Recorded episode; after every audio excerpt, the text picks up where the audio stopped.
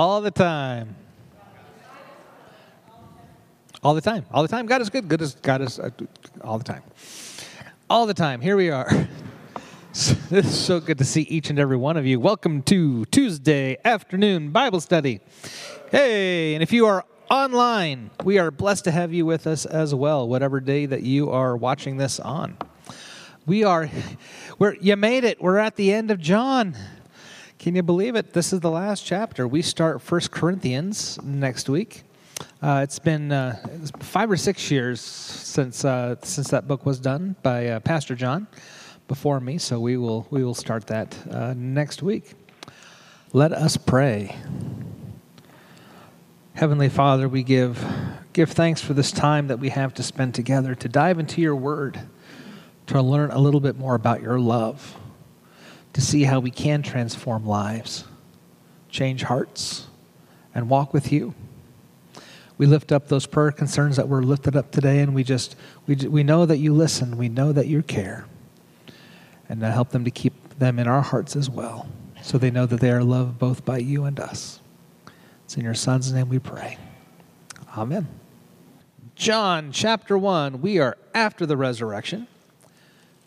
We are after uh, the appearances to Thomas. And now this is these are kind of some of the catch-all um, uh, visitations that Christ had before his ascension. Who wants to read? Let's see. Let's let's split this one up. Verses 1 through 6. Jesus and the miraculous catch of fish. Afterward, Jesus appeared again to his disciples by the Sea of Galilee. Right. It happened this way Simon Peter, Thomas, also known as Didymus, Nathanael from Cana in Galilee, the sons of Zebedee, and two other disciples were together. I'm going out to fish, Simon Peter told them. They said, We'll go with you. So they went out and got into the boat. But that next night they caught nothing. Early in the morning, Jesus stood on the shore, but the disciples did not realize that it was Jesus. He called out to them, Friends, haven't you any fish? No, they answered. He said, Throw your net on the right side of the boat, you will find some. When they did, they were unable to haul the net in because of the large number of fish.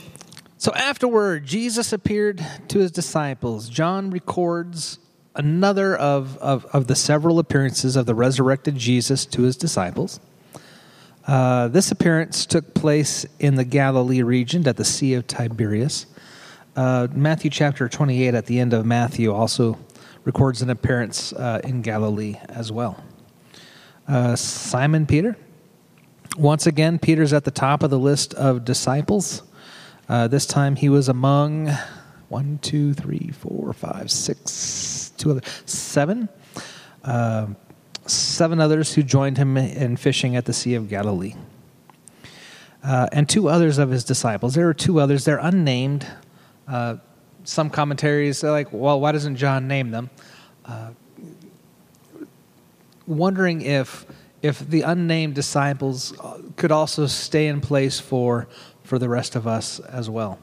Uh, these names are never published in human documents. There's, you know, there, there's there's people whose deeds go unnoticed, and they never get recorded, and uh, and this might be this might be one of them. Uh, to these he manifested himself as surely to the others, and maybe the others represent the majority of the saints. Simon Peter, he's going he's going back to his old job. What was his old job? Fishing. Some believe that Peter was wrong to go fishing that this was a compromised return to a former occupation. That ministry thing, three years, it was a good run, didn't work out. Let's go fishing. Say again? Well, that's another thing, is that for the last three years, uh, a lot of their. Uh, um, the, the, the, the, whoever buttered their bread, um, they got paid to be part of the ministry where Jesus had his own sponsors and, and, and people who paid for ministry to happen. And so Peter and the disciples, they were the benefactors of those. Keep doing your work, we'll fund you. Uh, that's kind of a, a, a theme for ministry for many people. Uh, and now, all of a sudden, since the whole Jesus movement died, I think the disciples looked at each other and, like, you know, that ministry didn't have a 401k plan. Uh, no, one, no, one is, no one is here feeding us. So it, it could be that he was not evading ministry, but it could be like we just literally have to eat. We don't know which way it was going. They did go to Galilee because Jesus told them to. If you remember in uh, one of the Easter passages, Jesus told them, uh, Go on to Galilee and I will meet you there. So here they are in Galilee. So, at best, it shows that Peter and the other disciples were uncertain why they were in Galilee, and the fishing expedition plainly reveals the uncertainty of the disciples, um, which contrasts sharply with what uh, the purpose they got on the day of Pentecost, which is in a few weeks from here. So that night they caught zilch. Anyone ever have that kind of fishing day? Nothing? Oh, yeah. Yep. Uh, played that game plenty. Uh, they fished through the night, had no success. Uh, saw one, uh, heard one sermon where someone said, "To be a fisherman, you must expect disappointments. Um, you often cast your net and bring up nothing but weeds." Jesus stood on the shore. The three previous resurrection appearances in John's gospel, they were also unexpected. Um, the disciples did not know this was Christ either after a while, they, they should just get an idea if someone mysterious shows up, it's Jesus. And again, for whatever reason, they don't recognize him. Of course, they're also 100 yards off uh, out in the water. It's a wonderful thing to think that Jesus showed up at their work. He was interested in all their life, not just when they attended religious service. Jesus shows up where you are too, not just in church. Uh, we don't know exactly why they didn't know it was Jesus. Maybe they were preoccupied with their failure of fishing, or they just couldn't see them through the mist on the lake. And again, it's it's hundred yards, and they were not expecting him, even though he said, "I will meet you in Galilee." Children, friends, do you have any food? Do you have any fish? A common greeting that working men used among themselves. Um, uh, one one uh, commentary said it should be it should be lads like friends. You know what guys would call each other. Uh, that was that was the phrase that he used um, back then. Uh, cast your net on the right side of the boat, and then you'll find some. I heard a sermon a while back that that, uh, that no matter what your politics, this has nothing to do with politics. If you cast your left, if, if you try to work on the left, you'll never get anything done. If you if you tend more toward the right of politics and life, you're going to do okay. That's that's not what this is. It it doesn't even say why this should matter, left or right. You would imagine that the disciples would fish from both sides, um, but for whatever reason. Uh, try the other side, and this it's a little bit of a miracle thing uh, going on here. Uh, it's probably a test just, just to, are they going to listen from a stranger calling out fishing instructions from the shore? But you might as well because you got nothing to show for it anyway. They were not able to draw it in because the multitude of fish, and they were successful beyond expectation. Uh, Luke chapter 5 has a story very similar. If you got your Bibles, go to, go to Luke chapter 5. I saw one commentary that said this Luke has the same sort of story, but uh, John has it in a different part. Luke chapter 5. Oh, this is the calling of the first disciples. Uh, I'm reading from the NIV here. One day, as Jesus was standing by the lake of Gennesaret, Galilee, with his peoples crowding around him and listening to the word of God, he saw at the water's edge two boats, and there by the fishermen left there by the fishermen who were washing their nets. He got into one of the boats, the one belonging to Simon, and asked him to put out a little from shore. Then he sat down and taught the people from a boat. And when he finished speaking, he said to Simon, Put out into deep water and let down the nets for a catch. And Simon answered, Master, we worked hard all night and haven't caught anything. But because you say so, I will let down the nets. When they had done so, they caught such a large number of fish that their nets began to break. Sound like a familiar story? So it's also possible that uh, this happened twice at the beginning of the ministry and also at the end of the ministry. And Peter, Peter's ears should have been ringing because, like, I've seen this before. If everybody thinks about it, when I look at you, my left side is your right side. When it's my right side, it's your left side. So, which side did Jesus put it on? Right to him or left to him? I don't know. You know? The side with the fish. the side with the fish.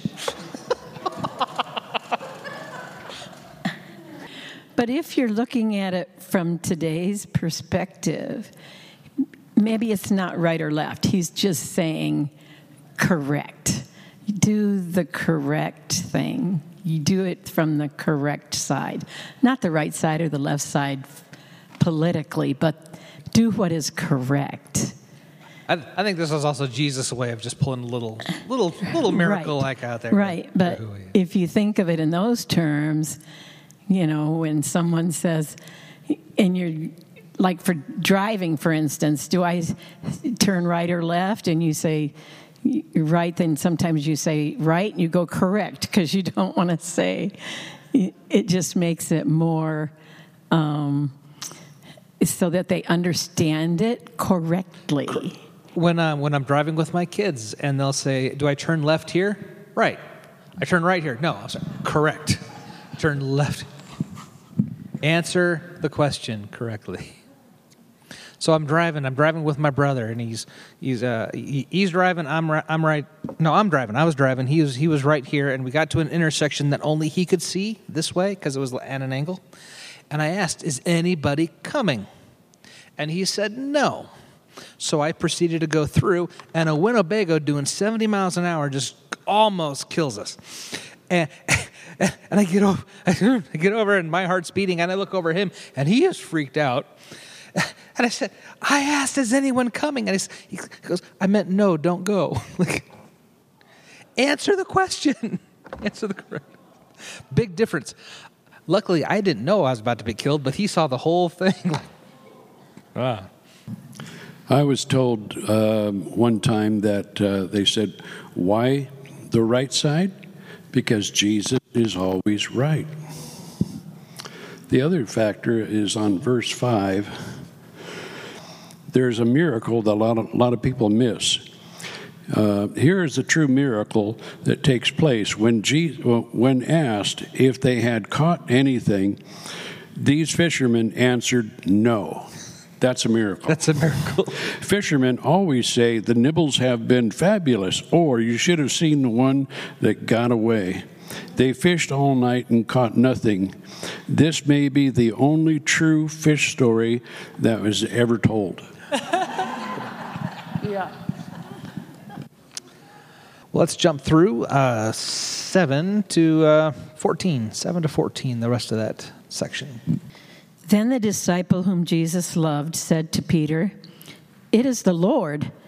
As soon as Simon Peter heard him say, It is the Lord, he wrapped his outer garment around him, for he had taken it off, and jumped in the water. The other disciples followed in the boat, towing the full the net full of fish, for they were not far from the shore, about a hundred yards. When they landed, they saw a fire of burning coals there, with fish on it, and some bread. Jesus said to them, Bring some of the fish you have caught.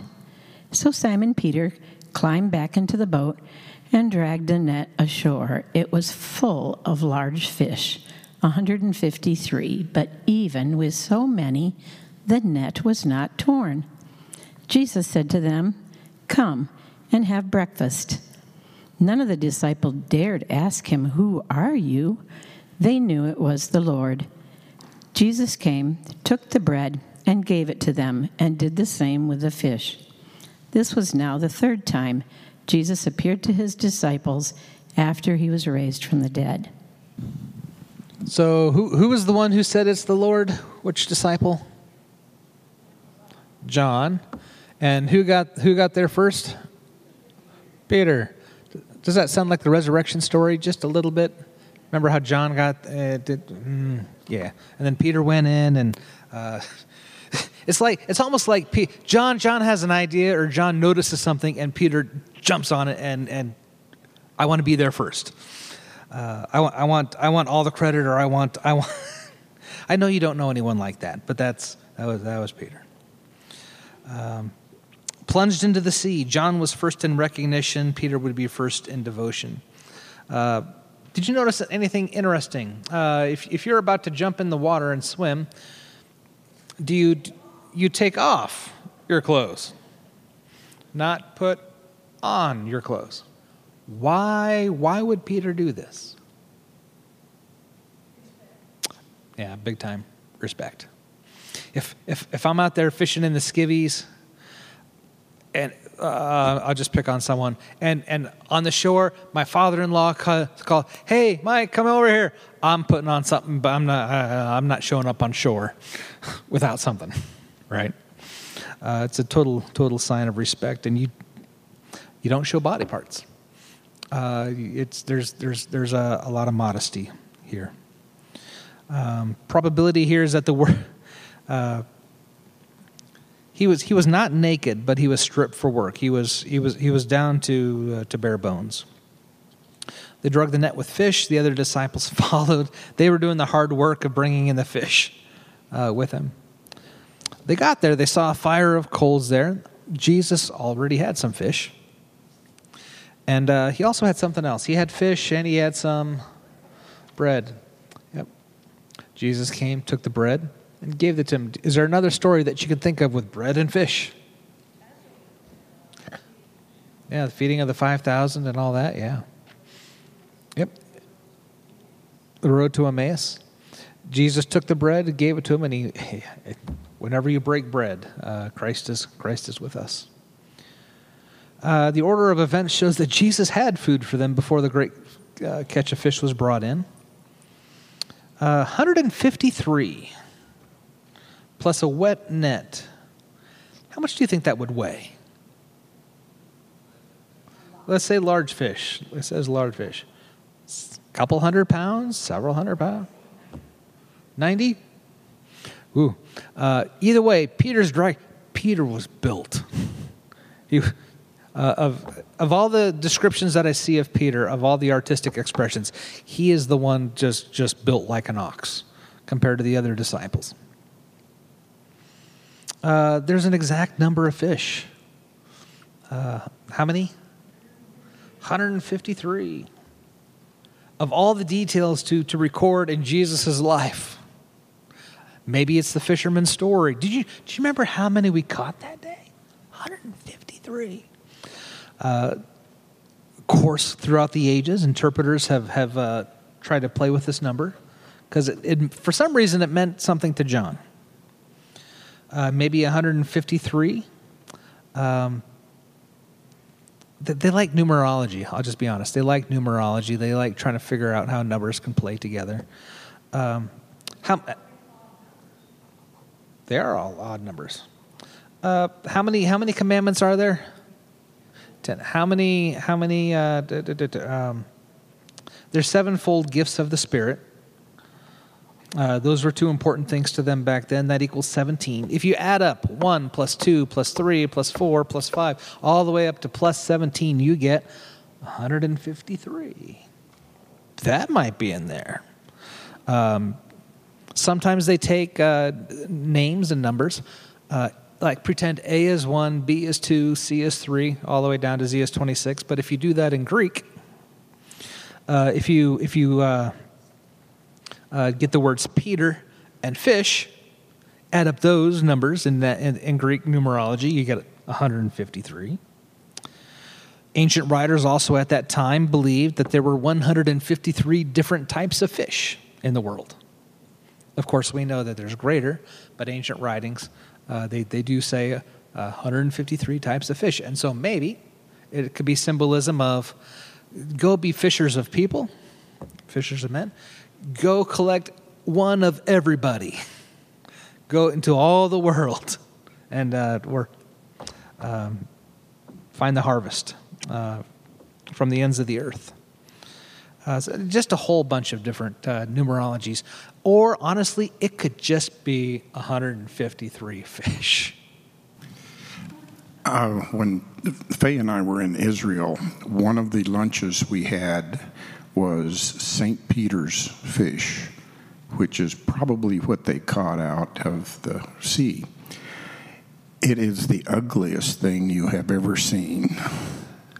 Um, I, I'm sure that they gutted the fish first, but when they laid it on your plate, it had the head, the tail, and everything in between and it just laid there staring at you.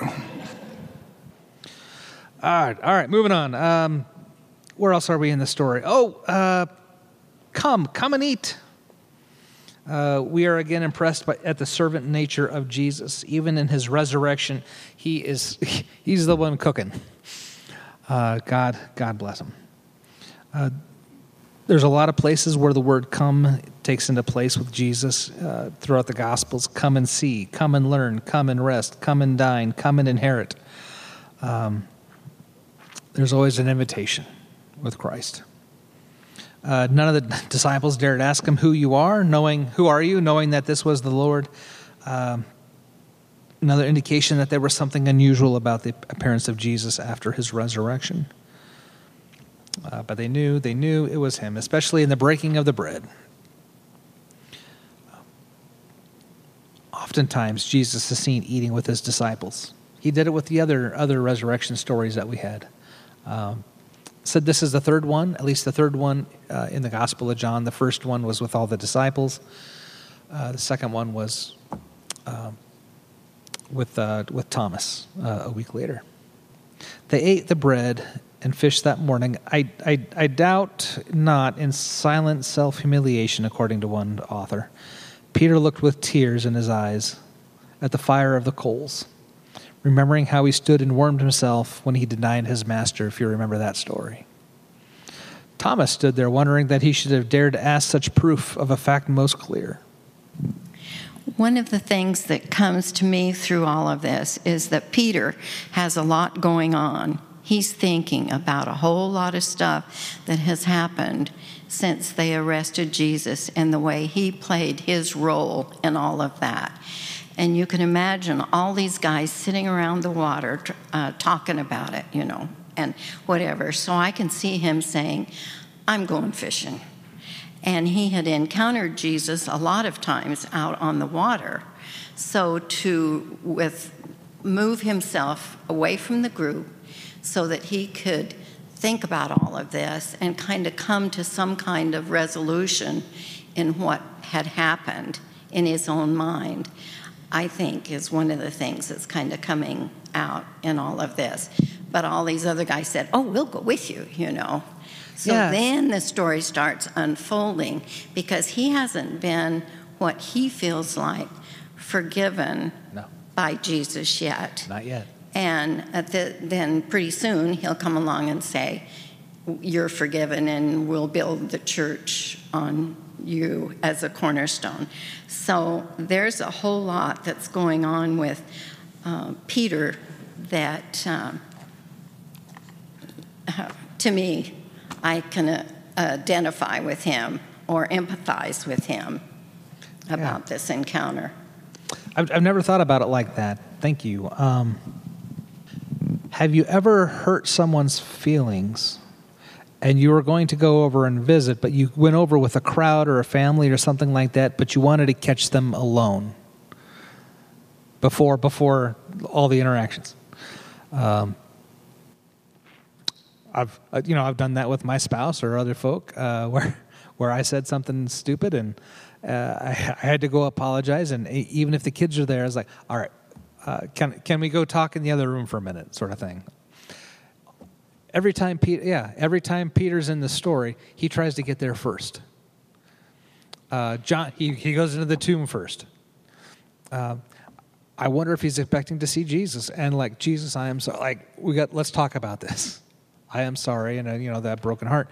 Uh, and and here we are. Jesus is on the shore. Peter's like, bring the boat, and I got to beat you there so I can have my moment to talk. I've never thought about it like that before. Thank you. In a moment, we're going to get Peter reinstated. But as far as Peter knows, he's still on the outs. Okay, let's do verses 15 through, we'll break this up, 15 to 19, about middle of that page. When they had finished eating, Jesus said to Simon Peter, Simon, son of John, do you love me more than these? Yes, Lord, he said, You know that I love you. Jesus said, Feed my lambs. Again, Jesus said, Simon, son of John, do you love me? He answered, Yes, Lord, you know that I love you. Jesus said, Take care of my sheep. The third time he said to him, Simon, son of John, do you love me? Peter was hurt because Jesus asked him the third time, Do you love me? He said, Lord, you know all things. You know that I love you. Jesus said, Feed my sheep. Very truly I tell you, when you were younger, you dressed yourself and went where you went where you wanted. But when you are old, you will stretch out your hands, and someone else will dress you and lead you where you do not want to go. Jesus said this to indicate the kind of death by which Peter would glorify God. Then he said to him, Follow me. It was important for Jesus to restore Peter in the presence of the other disciples. Even if Peter caught him in the living room by himself uh, to, to ask, Lord, I messed up, forgive me, it was still important for Jesus to do this in front of the others and, and, and say, Peter, you, you and me, we're, we're, we're okay. Uh, although we did call him by, what, what was the name that he called him by the first, first time he called him? Simon? Remember, remember uh, in, in, the middle of the gospel, uh, he says, You'll no longer be called Simon, but you'll be called Peter. So he, he kind of went back to that first name for a moment. I don't know if it's the formality, Simon, son of John, uh, because this is almost ceremonial of uh, reinstatement of you you you are back you are back on top of the of, of, of the disciples and you will uh, on you I will build my church. Where it almost has that ceremonial feel to it. At weddings a lot of times I will ask what do you want me to call you? And almost almost always they go by their formal names uh, not their nicknames not anything like that but uh, if, if their name is Thomas most of the time they'll want to go by Thomas and not Tom, something like that, uh, because this is a formal, formal kind of thing. I did have a heart attack a while back. I was doing a wedding, and it was it was it was it was uh, like Steve and Stacy, and I was just saying Steve and Stacy, Steve and Stacy, Steve and Stacy, and we got to the rings or the vows, and I said, you know, pass your flowers off, turn and hold hands, and she passes the flowers off, and the maid of honor says Veronica, you're doing a great job. And I had that moment of like, I've been calling her Stacy this whole wedding. And I leaned over, Are you are you Stacy or Veronica? And she says, My real name's Stacy. She calls me Veronica. I'm like, oh thank God. I had that moment of, oh. Simon, we're going official name here. Simon, son of John, official. Uh, something, something special is happening here. Uh, there's an air of solemnity about John's use of the full name. Do you love me more than these? And we can guess uh, these mean disciples. Do you, do you love me? Two ways you could read it, right? Uh, do you love me more than these? Do you like do you like me more than you like your disciples? Or the question could be, Peter, do you like do you love me more than the other dis- disciples love me? Do you see how it could be said both ways? Okay. At least in English uh, for us as, as we look at it. Uh, long story short, he's, he, he's asking, uh, Where are you, Peter, uh, in, your, in your love for me? Do you want to keep on fishing? Or I'll make you fishers of men. Three times. Three times. I think Jesus wanted to know if Peter still had a proud estimation of his love and devotion to Jesus. Remember the la- one of the last times they met, Peter's like, we, we, will, we will die with you, Lord. We will fight for you. And that didn't quite happen. Jesus asked the question twice using the word agapes, which we get the word agape. Different kinds of love. All right, here, here, here, here's your love speech agape, total committed love, like God's love. Philo, uh, we get the word Philadelphia. Delphia means brother, uh, philo means love, brotherly love, friendly love, that kind of thing. And then we got eros, where we get the word erotic, and I will let you uh, figure out that one, what that one means. Okay? Three different word, ways to do love. In, in, in, in this passage, uh, Jesus asked, Peter, do you agape me? And Peter says, Yes, Lord, you know I philo you. See the difference? Peter, do you agape me? Lord, you know all things. I philo you. If I go to my wife and I say, honey bunny, I love you, and she goes, I like you too. I would have to think about this and overanalyze every single word choice. Right? I like you, like you. Check, check here. the third time, the third time Jesus changes his word to Philo, he matches Peter's use of the word. Peter, do you philo me? And then Peter, yes, Lord, you, you, you know all things. You know I philo you. Uh, Jesus matched his word to, to the love that Peter had. Uh, if I were to preach on this, it would be Jesus meets us where we are. My job as pastor is not to get you to be 100% spiritually devoted where you're at church every day and you are you are like super saint. My job is to find out where you are on the on that uh, on that faith journey and just bring you one step closer, one step closer, one step closer. Uh, Jesus meets meets the disciples where they are. My job is to meet you where you are and just nudge you a little closer wherever that might be. Uh, the closest analogy I have is uh, like uh, those who do uh, like a personal trainer at the gym. If I would go to the personal trainer at the gym and like, here I am, and they said, great, you're gonna run a marathon tomorrow. No, no, no, no, no, no. Baby steps.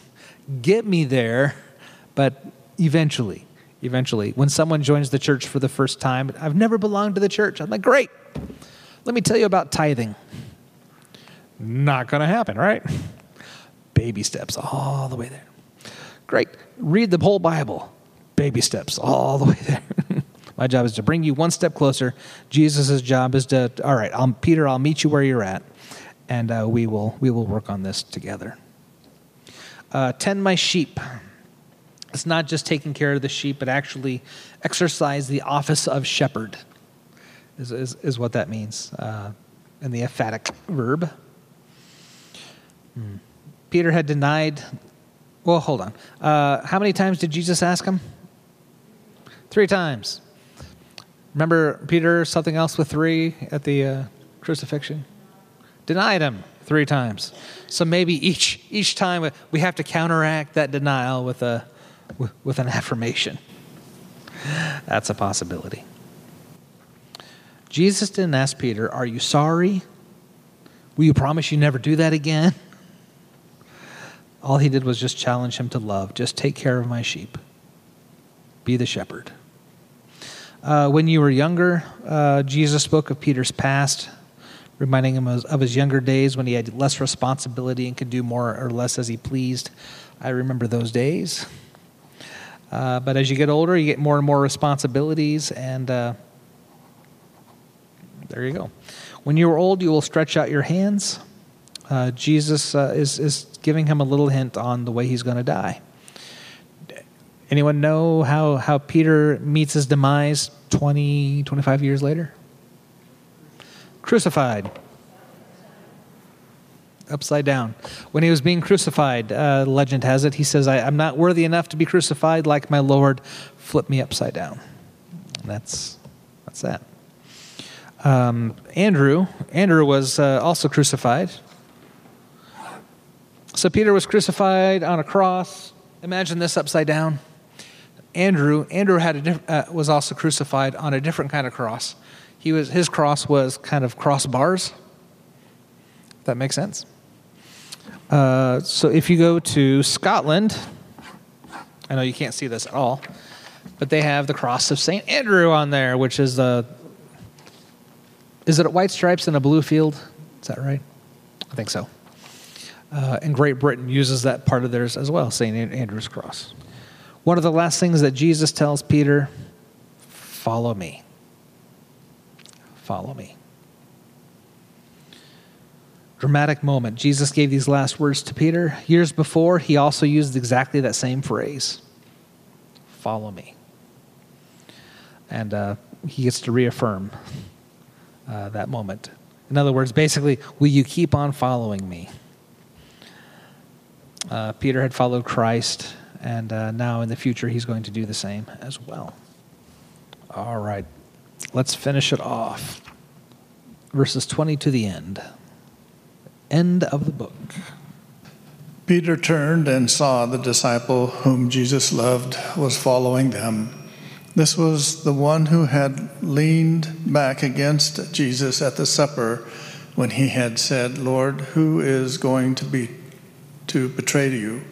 When Peter saw him, he asked, Lord, what about him? Jesus answered, If I want him to remain alive until I return, what is that to you? You must follow me. Because of this, the rumor spread among the believers that this disciple would not die. But Jesus did not say that he would not die. He only said, If I want him to remain alive until I return, what is that of you? This is the disciple who testified to these things and who wrote them down. We know that his testimony is true. Jesus did many other things as well if every one of them were written down, I suppose that even the whole world would not have room for the books that would be written. Jesus just renewed his challenge to Peter follow me. And Peter's first response was not to say, Yes, Lord, I will do so, Lord. Whatever you say, Lord. Peter says, Follow me. What about that guy? What about that guy? So I got kids. I got three kids. Hey, I tell one kid, hey, go do the dishes. Do you know what that kid does? What about what about these guys? What are they going to do? We got to make this fair. What about this guy? Peter first responds to the personal challenge by deflecting it, wondering what Jesus wanted to do regarding someone else. And Peter represents most of us. What about John? Well, his unique contribution will come later. Uh, John would later settle in a cosmopolitan city of Ephesus, and uh, later on he would be arrested and sent to the island of Patmos, and he would write this gospel. Uh, matter of fact, it's the last thing written in the New Testament. Uh, all the all the epistles, Revelation, all that came before uh, John would write his gospel. Uh, if I will that he remain till I come, what's that to you? Jesus answered Peter with another challenge. Uh, you know what? John is probably going to have a different destiny than you. Life's not fair. Fair, f- fair is where the tilt-a-whirl and cotton candy are. That's what my parents used to say. And again, we get the words. What is that? What is that to you? You follow me. We get to follow me one more time. Personal and pointed challenge to Peter. Uh, some people believe that this disciple would not die, and John has to reiterate. He only said, he only said if, if that's what he wanted. He didn't say that's what was going to happen. Uh, the fact that John was the last surviving disciple, having survived attempts to kill him, gave strength to this, to this rumor. Uh, one reason John added this appendix to the gospel was to clarify about what Jesus said to correct the rumor. And this is the disciple who testifies to these things. Here, John explains that he was the unnamed disciple all the way through in previous chapters. Um, and John wrote the truth about Jesus, but it's impossible for him or anyone else to write the whole truth about Jesus. There are many other things that Jesus did, it's impossible to write them all. And with this delightful uh, hyperbole, he lets us know that there is much more about Jesus than we'll know. And someday we might get to know more about the story. Well, God bless you, and we will see you on Sunday. If not, we'll see you on Tuesday. Go in peace.